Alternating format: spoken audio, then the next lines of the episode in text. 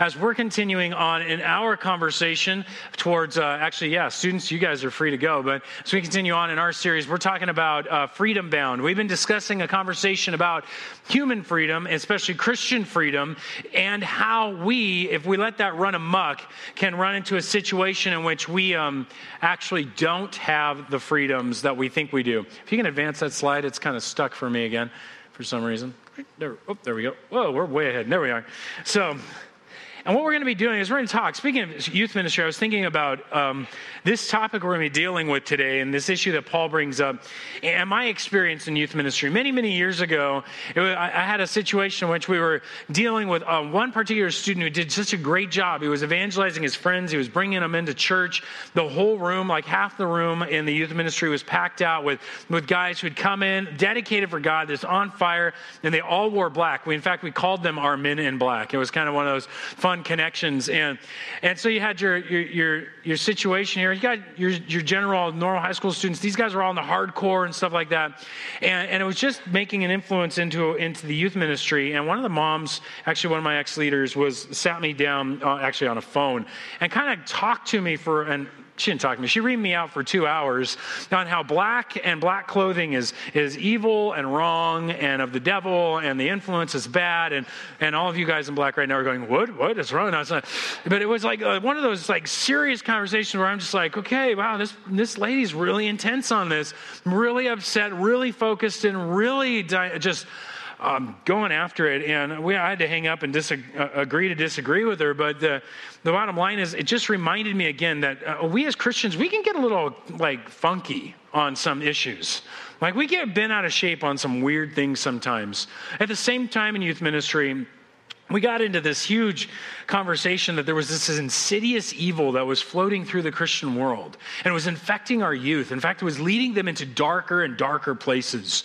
And I'm like, what is this? What is this? Linda's radio. And they're like, it's Harry Potter. And I'm like, whoa.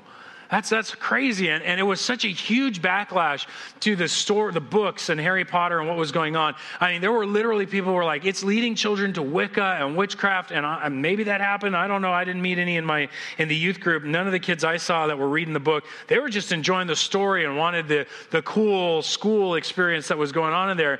And as I was discussing this with students and trying to find out where they were, I found out we had here at the school, we had banned it out of our library. No Harry Potter books were in our school library anywhere to be found. Yet at the same time, I was reading a second series that was popular at the time called A Series of Unfortunate Events. Maybe you heard of that. It's by a guy who he said his name was Lemony Snicket. It was his pseudonym.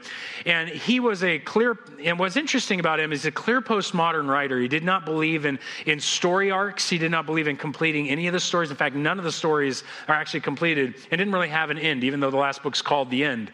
And what's interesting about it is he actually argues and tries to tell you the church is an evil place throughout the books. He does it in different ways throughout the entire series. And those are found in our library. And I was like, this is so weird that on one side where we get all emotionally upset about the fake magic and the stuff and this fantasy world and this one, but we're okay with C.S. Lewis when he does it, and Jared Tolkien, we love him. And then we get to Lemony Snicket and we're like, oh, no problem, no magic, no big deal. And I'm like, what is going on? This seems like we like to just pick debates. And I've met non-Christians, and maybe you're one of them, who goes like, yeah, the church gets bent out of shape about the weirdest things, about the kind of music, about the kind of things you drink and what you eat. I just want to tell you guys, this isn't new. The church has been having these kind of conversations and arguments since the beginning. And in fact, what's interesting is as we dive into it, Paul was dealing with those kind of conversations and arguments. And in a desire that we would answer the prayer of this series, which is this prayer that we're saying, Father, grant us harmony that we may live together in harmony, so that unified we may glorify you. This is the prayer that we're hoping to see built out of this. And this comes by us learning that our freedoms that we have as Christians, we're free from the law, we're free from sin, but it must be bound appropriately for our love of others and our love of God. And that as we deal with these things, we see that this concept of limiting our liberties out of our care for another person, of keeping our freedoms at bay for the sake of loving God and loving another person, that all this collides in these smaller conversations that are not sin. In fact, we see here in Romans chapter 14, verse 1 is where we're going to pick up. And we're going to see this kind of a topic picked up and talked about by Paul. So grab your Bible, open it up to Romans 14. If you're not already there, if you need a Bible, they're available under the seat. You can pull it out, find it on page 948, and we can begin to kind of look at this together. Because what do we do about these topics that are in the Christian church and these arguments about music styles and dress styles and honestly everything from alcohol, tobacco, and firearms? I mean, you got all this kind of stuff linked together. And we want to go, well, how does the church deal with this? In the ancient world, they had a similar situation. They had a frustrating situation.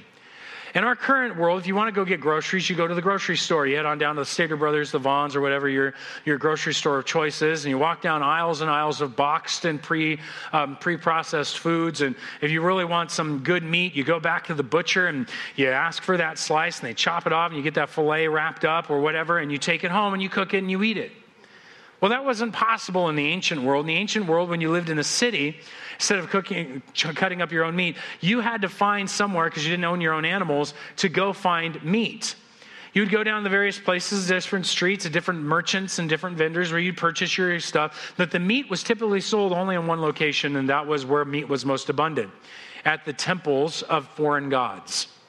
And so you would come up, and if you were going to get something, you were going to purchase meat that was most likely offered in a temple ceremony to another god, whether it was Hecate, Zeus, you name it, Poseidon, Aphrodite. There were all these different. They would take this animal and cut its throat, pour out its blood, if not bathe in the blood for the sake of these gods, and do different things. And then they would take that meat, they'd butcher it up, and sell it on the street for a profit. And this is what the idol temples did. Along comes a Christian who wants to go to his church service. And in the ancient world, in the church service, there would have been a big bunch of tables in a room. And the church was small enough you would have a meal together. And you decided, I just got paid well. This is going to be great. I'm bringing filet mignon. You'd head on down to the temple's idol, or the idol's temple, and you'd pick up some filet mignon and carry it and cook it and boom, present it at church right there on the table for everybody to enjoy.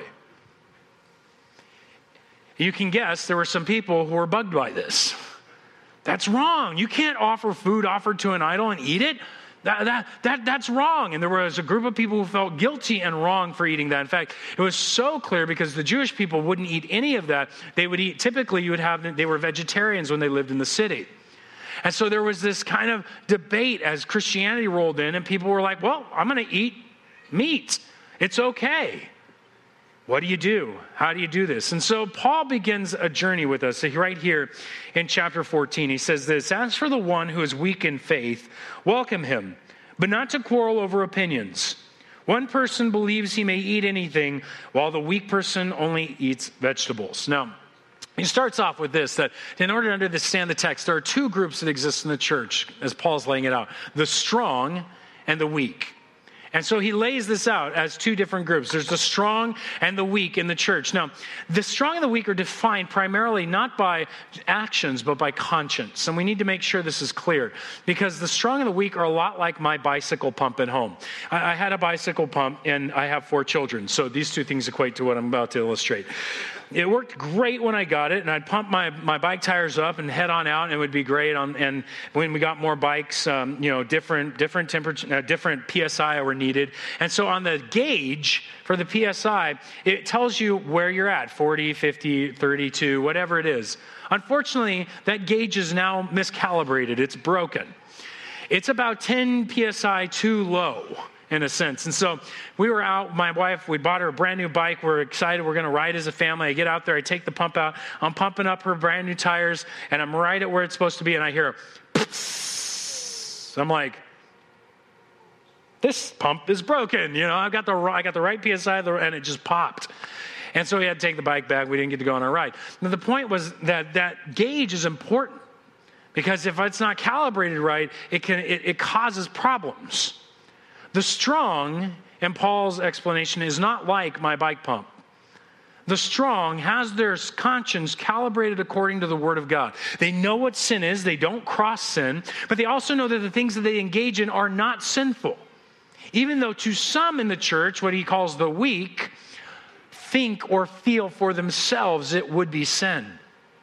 Their conscience is calibrated to an overreaction to certain things that they would feel are sinful because they're wrong to them. They wouldn't eat the meat of the idol temples. They wouldn't dare drink the alcohol. They wouldn't get engaged with the rated R movie, that kind of stuff, out of conscience sake. And Paul defines one as strong, being that their faith is strong. They believe that God has cleansed these things. They're able to enter into these things, and it's not sin. And then there's the weak who feel that it is sin for them. Their conscience is weak. And so that's what Paul is describing here. And in our culture, it doesn't change. We just have more issues now. Because most of these things that we're talking about are not sins. They're not evils. They're goods. But these goods are actually just not clearly defined in Scripture how we deal with them. You're not going to open your Bible and read, "You shall not watch movies. You shall only watch rated G movies." That's not in your Bible. You know, "You will only dance the hokey pokey" is not in the Bible. You're not going to find definite, contextualized arguments for much of the stuff that we wrestle with in the Christian church over how we should or should not act. Now, Paul begins then, and he really focuses us in, and he says, guys, we need to have a focus on this because it's going to affect you. We need to understand that there are gray areas. Let me give you one real strong illustration. How many of you know a Messianic Jewish person? Somebody who's a Christian that has a Jewish background. Okay.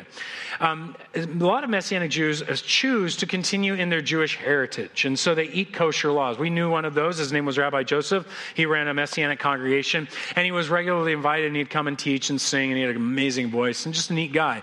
And so Pastor Ike, who was the pastor at the time, and friends with him, had invited him over to his house.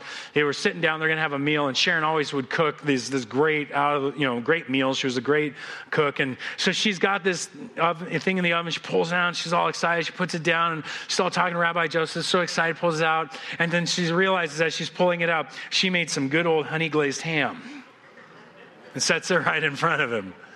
And she goes, "I'm so sorry.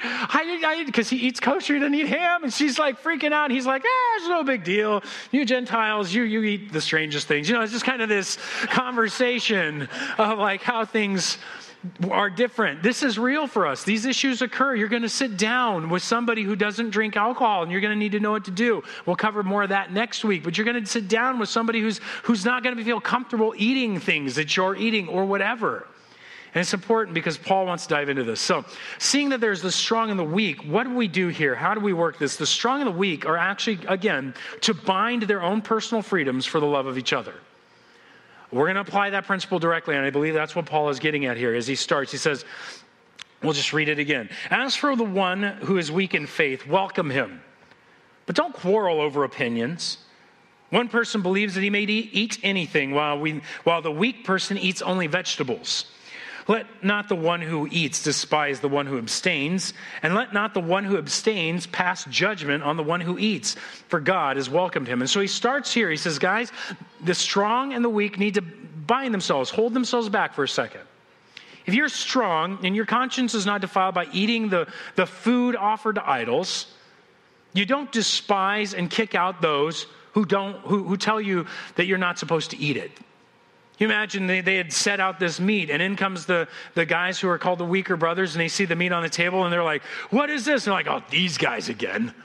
These guys always want to argue about the food on the table. You know what? Let's just have our own secret church meetings where we don't have to have them anymore." And really, that's what they were doing. And he says, don't not welcome them. Bring them in. Don't despise them. And it's hard. If you have a strong conscience or a strong freedom in your conscience, and you like watching a movie, and you've checked it out, and you know there's not sexual content and stuff that's going to cause you to sin and stumble in your own and lust and do these things.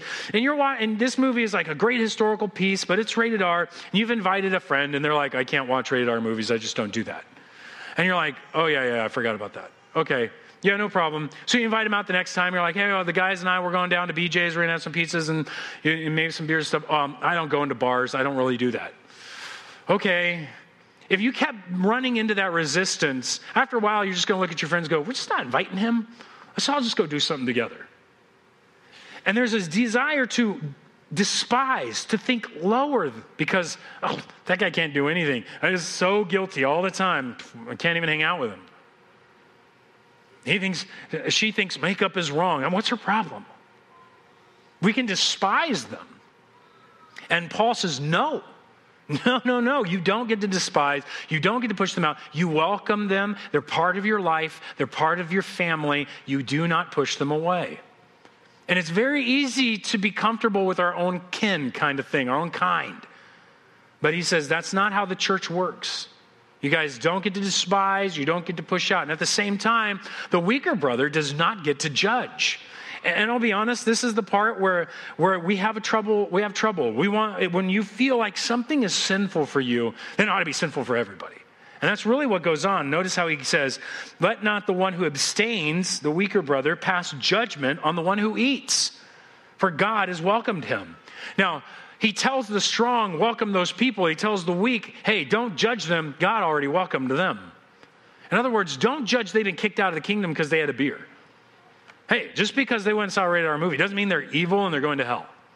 Why are you judging their salvation over those actions that are not sin? What are you doing? In fact, he takes it on pretty seriously. He says, verse 4, continuing to talk to the weaker brother, he says, who are you to pass judgment on the servant of another? Is it before his own master that he stands or falls? And he will be upheld, for the Lord is able to make him stand. Let's do just a quick experiment. Didn't work too well first service either, but we'll try it again anyway. Take your finger real quick and just put it up like this. Now, if you can, point at God. You're like, where point at God? Okay, so some of you, one guy first service did this, and I'm like, what? You claiming you're God? He's like, no, Holy Spirit. I'm like, okay, get it. But if you think you're God, if the finger's pointed at you and you think you're God, see a psychiatrist. The point is that none of us are God. We're not God. But if you're a Christian, you're God's servant. And we have no right to claim the person who is God's servant isn't God's servant. We don't get to sit here and we feel weak because, or we feel guilty because we can't use the internet in a certain way, and we avoid the internet in certain fashions, and we see other people are free to use the internet all they want. And we go, well, they're just not Christians. They have cable TV. They have all the television channels, all of them. And we're sitting over here all judging, and they must not be Christians. That's the danger. He's saying, no. What may be sin for you because of your conscience is not because it's been cleansed. These guys could have sat there and said, it's given over to idols. That's Apollo's meat. You're eating food given to demons. You're bringing that to church? What are you thinking? You're sinning. You must not even be Christians. And he says, no, you don't have a right to do that. We don't have a right in areas that are clearly not defined, absolutely defined as sin. We have no right to judge. In fact, he goes on both of them in verse 10. Why do you pass judgment on your brother, speaking to the weak? Or why do you despise your brother, speaking to the strong? For we will all stand before the judgment of God, for it is written, as I live, says the Lord, every knee shall bow to me, every tongue shall confess to God. So then each of us will give an account of himself to God. Now, right there, I think that should cause us all to swallow hard. All of us will find ourselves one day standing before Jesus, confessing, you are Lord, but also confessing, in a sense, what our lives were about. We have to give an account, that text says. So be warned, strong. If you feel like you have the freedom to drink alcohol, and you have the freedom to smoke a cigar, or you have the freedom to go see a rated R movie, or you have the freedom to listen to secular music, you have the freedom to put makeup on, or whatever it is for you, you're going to have to give an account for why. You're going to have to give an account for your heart condition. You're going to have to give an account for your reason that you felt this, that you're good. We all will have to give an account for our lives. We don't have to give an account to each other. We don't get to go up and say, well, what's your heart condition about this one, buddy? That's not what we get to do. God's going to do that, and I think that's bad enough, okay? And the same thing for the weak. If you feel like this is sin, and you have scriptures that are showing you that it's not, but you just feel guilty, God's going to go, well, why are you doing that? Is this legalism? Are you putting a hedge around yourself to protect you in such a way like the Pharisees? I don't like that either. I don't want you running off into license, and I don't want you running off into legalism. What's going on in your heart? And we're going to have to give an account to God. So let me put it this way. Know your Bibles. You're going to have to give an account to God about your behaviors and your actions in life. You better know your Bibles. You better be able to stand firm before God in understanding the scriptures and being able to explain why you did the actions that you did. And guess what? Yes, we're going to have to stand before God, and he's going to ask us about things that we went against scripture, and we're going to be like, oh, that's sin. And we're going to be like, oh, and he's got the blood of Christ that covers us, and we're forgiven. Doesn't mean we run off and do whatever we want. That's not what this is saying. Sin is sin. This is non-sin issues. And we need to know what those are. We need to know the Bibles. Hey, Greg, just tell us. Give us a list. No, there's too many. Trust me, we'll figure it out. We've got chairs in here, not pews. No, that's wrong. Heard that one. Carpet, no carpet. Stained glass, lights. You have too much humor in the sermon. Seriously, that has been attacked. There have been pastors who have been attacked for being too humorous in their sermons. Trust me, we'll figure it out. You know, there's no list. It's just too big. But what we do need to do, though, is we need to know how to deal with this. We're all going to stand before the Lord. We're all going to have to explain ourselves. We're all going to have to know the scriptures well enough then. And the bottom line to me then is that no matter what you do, if you're free and no matter who you are, if you're weak or you're strong, you need to do whatever you do for the Lord. That's the principle Paul lays down for us finally. It says, whatever you do it for the Lord. Notice this, verse 5. One person esteems one day better than another, while the other esteems all days alike. In this case, they were arguing over whether you should worship on Saturday or Sunday or worship on Wednesday or Thursday. And he's like, it doesn't really matter. Somebody does this, somebody does that. Each one should be fully convinced in his own mind. There it is. Know your position and why you hold it. The one who observes the day observes it in honor of the Lord. The one who eats, eats in honor of the Lord, since he gives thanks to God. While the one who abstains, abstains in honor of the Lord and gives thanks to God. And he says, this is the principle that we should live with. We will see next week we should not violate conscience. And we'll see next week there's the strong and the weak, and there's this whole interaction that needs to go on there. But what we need to start with before we get into all this stuff about when I stop and when I start and what I do, whatever you do, whether you're weak or you're strong, whatever you do, do it for the Lord. I'll give you an example of how this works. The other day, on Friday, we were doing a marriage rehearsal here at the church. And so we needed to drop my kiddos off at my in-laws' house and Nana and Papa's. And so kids got to go there. On our way there, we grabbed pizza. And my wife and I hadn't really had much of lunch. And so we were both really hungry. And thank God there's 10 slices on Dahlia's large pizza. So that's 2 for each of the kids and 2 for us. And so we each took one.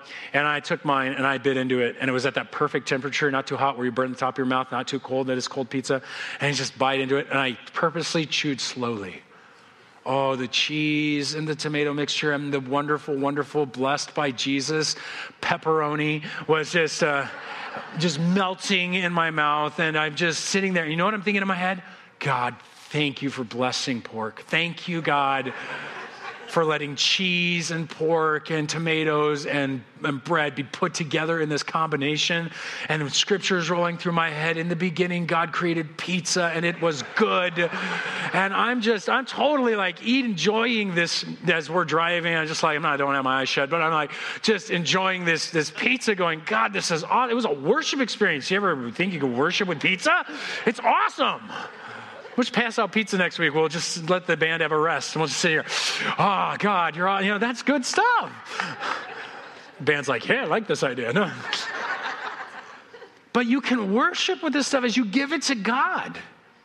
As you're reminded that he has created this beautiful world, that everything that he has made is good. 1 Timothy chapter 4, verse 4, everything created by God is good, and nothing is to be rejected if it is received with thanksgiving. Let me put it this way. A lot of us really think that the actual alcoholic thing is evil. The actual plant on the ground of tobacco is evil. We're like, evil? Why did God ever make that? It's evil. No, nothing is in and of itself evil is what this is saying. The internet is not in and of itself evil. We are evil. And what we do with things is evil, but not the objects themselves. What he has done is he's created it good. And there are appropriate purposes and uses for these things in this world. But we are the ones that cause the problem. Jesus made this very clear. And they were sitting down to have a meal, and the Pharisees sitting around going, they didn't wash their hands. Excuse me? They didn't wash their hands. They're eating with their hands dirty. They're unclean before God. They'd made up all these rules about hand washings, all this stuff to be clean before God. And Jesus looks at them and says, guys, you're just putting too many rules on this. Do you not understand? And this is how he puts it in Mark 7. So then you are also without understanding. Do you not understand? Do you not see that whatever goes into a person from outside can't defile him? Since it enters not his heart, but his stomach and is expelled. It's not the food that defiles you. It's not this stuff. And so he declared all foods clean, like pizza, pepperoni pizza. And he said, what comes out of a person is what defiles him. And then he goes on to list the things that come out of the heart. Sexual immorality, murder, wrath, strife, impatience, gossip. And he just has this list. It's the things of the heart that defile. It is the things of the heart that destroy. The internet in and of itself is not evil, but it can be used for great evil in the hands of humanity. Alcohol in and of itself is not evil, but used by humanity to cope and to deal with life, creates addicts and destroys. There is a boundary line. There are things in this world that we must give over to God and limit our freedoms for the sake of knowing God and loving others. It's what comes out of us that is the defiling things, what comes out of us that causes the problem. So how do you and I watch a movie, eat particular food, read a book like Harry Potter or A Series of Unfortunate Events, or how do we deal with secular music, or you name it, the things that we've divided over, the things that we're frustrated about? How do you do that for the Lord? Well, I think it looks a lot like how I ate my pizza. It starts with invite the Lord and thank him for it. Notice what Paul says. He says, the one who eats, eats in honor of the Lord, since he gives thanks to God. In a sense, he's invited him in. He's invited him to the presence. Why do you pray before your meal? To bless the calories out, Greg. That's why. No, so that you can actually literally invite the Lord to your meal, that you're eating to him and for him. It's an opportunity for an expression of worship as a family, for an expression of worship together. It's an opportunity for you to enjoy what God has created in this world and give it up to him. But you have to invite him into it. You have to thank him for it. But how in our entertainment culture, in our fast food society, how quickly do we just go, boom, straight through something and we're on? We haven't savored it. We don't enjoy it. We don't watch it. We don't lift it to the Lord anymore. We just go. You watch a movie and you consume a movie. We need to stop and welcome the Lord in at the movie. Thank him that there's great stories still to be told, that there's wonderful scenes and struggles that we can work through. Now, I hope that you've monitored and checked your heart, making sure this isn't something you'll actually sin with. And that's where it comes in next. Once you've invited the Lord in, you let his word guide your thinking and your experience. I'm eating the pizza, I'm thinking, God, I'm thinking about food laws, and I'm thinking about the fact that he's made this stuff and what amazing thing it is to be made in the image of God, that we're creative like this, to make food. You know, I have all this, yes, because I'm the pastor and weird, thinking about this food.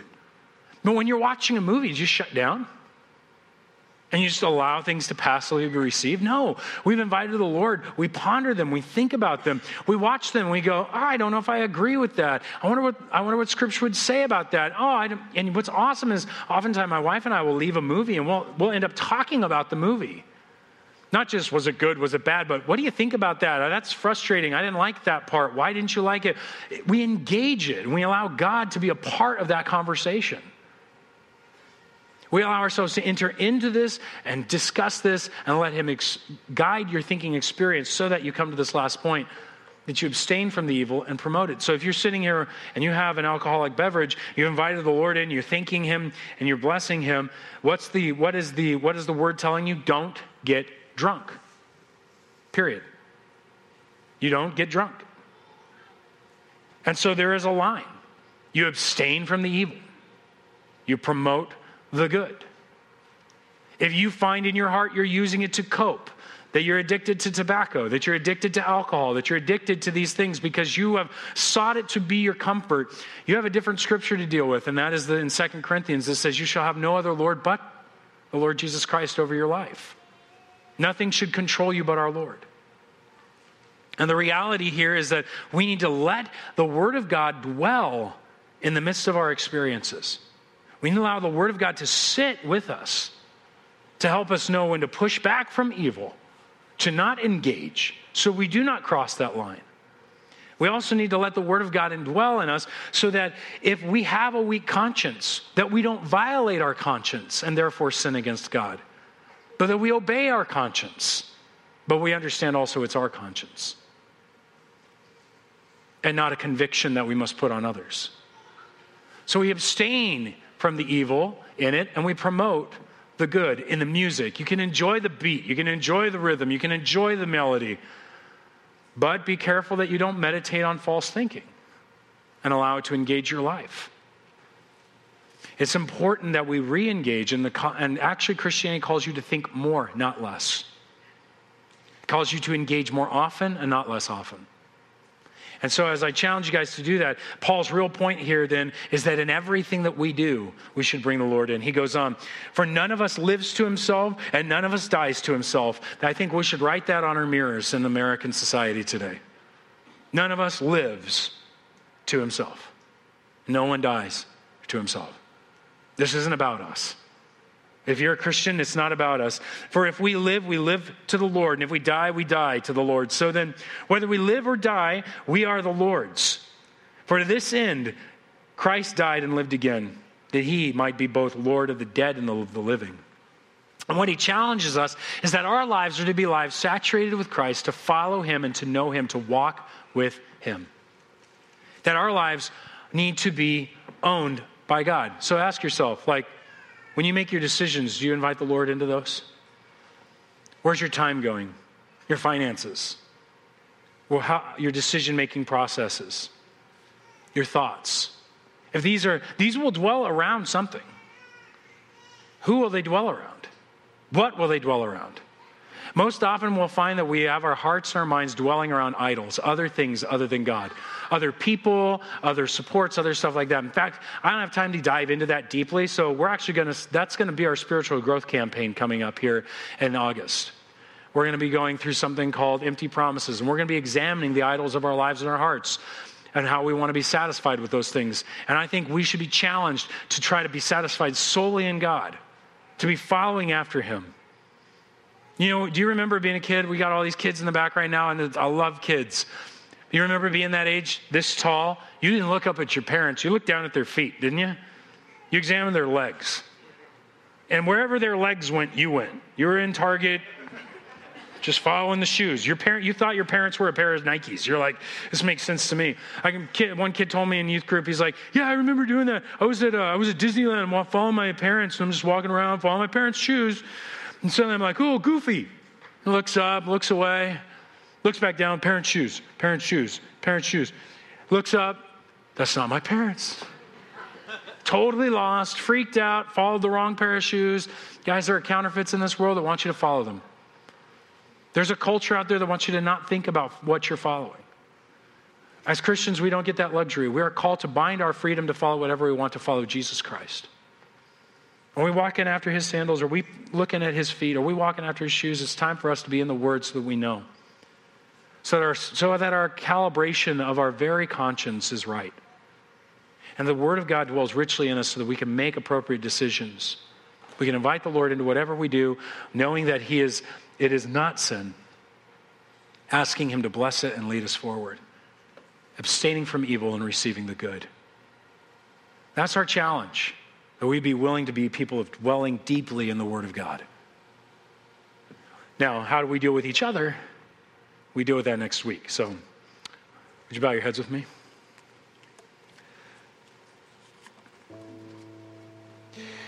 This morning, you may have been in here and hearing all these funny, weird debates that Christians get into, and you're going like, I don't know what you people are all up about.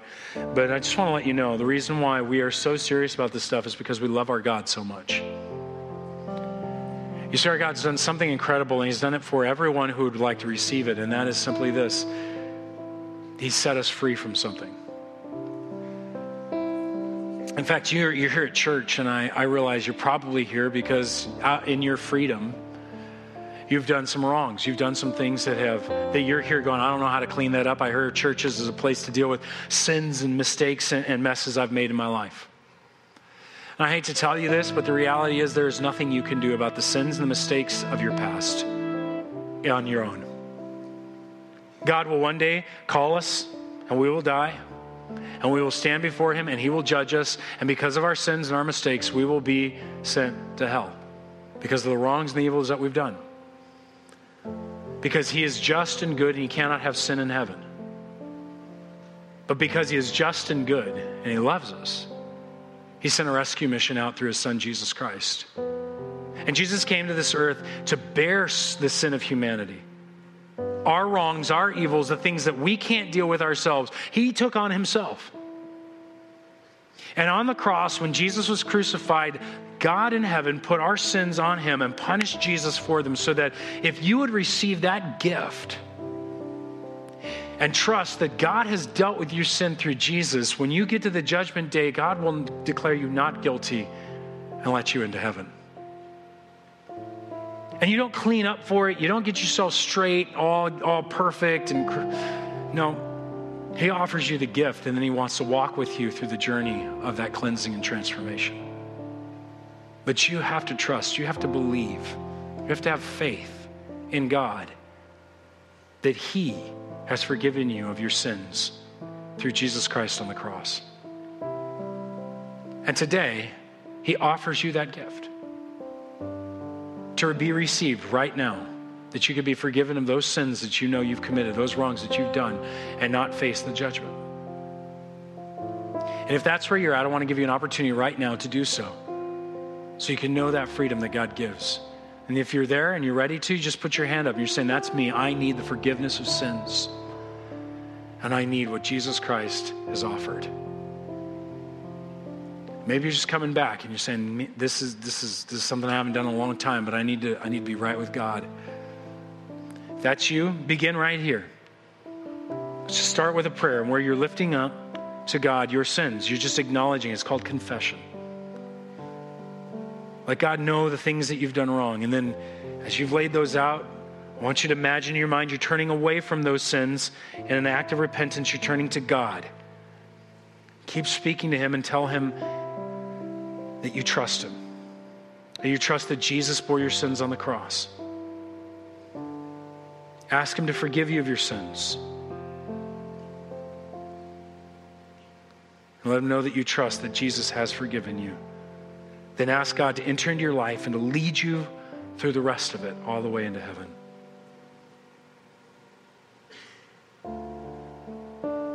Father, for those who may be working through that prayer right now, talking to you and receiving your gift, I pray that you would indeed just calm their guilt and their conscience. Let them be affirmed that you have indeed forgiven them through Jesus Christ. And Lord, strengthen them and let them walk with you in Jesus' name. Amen.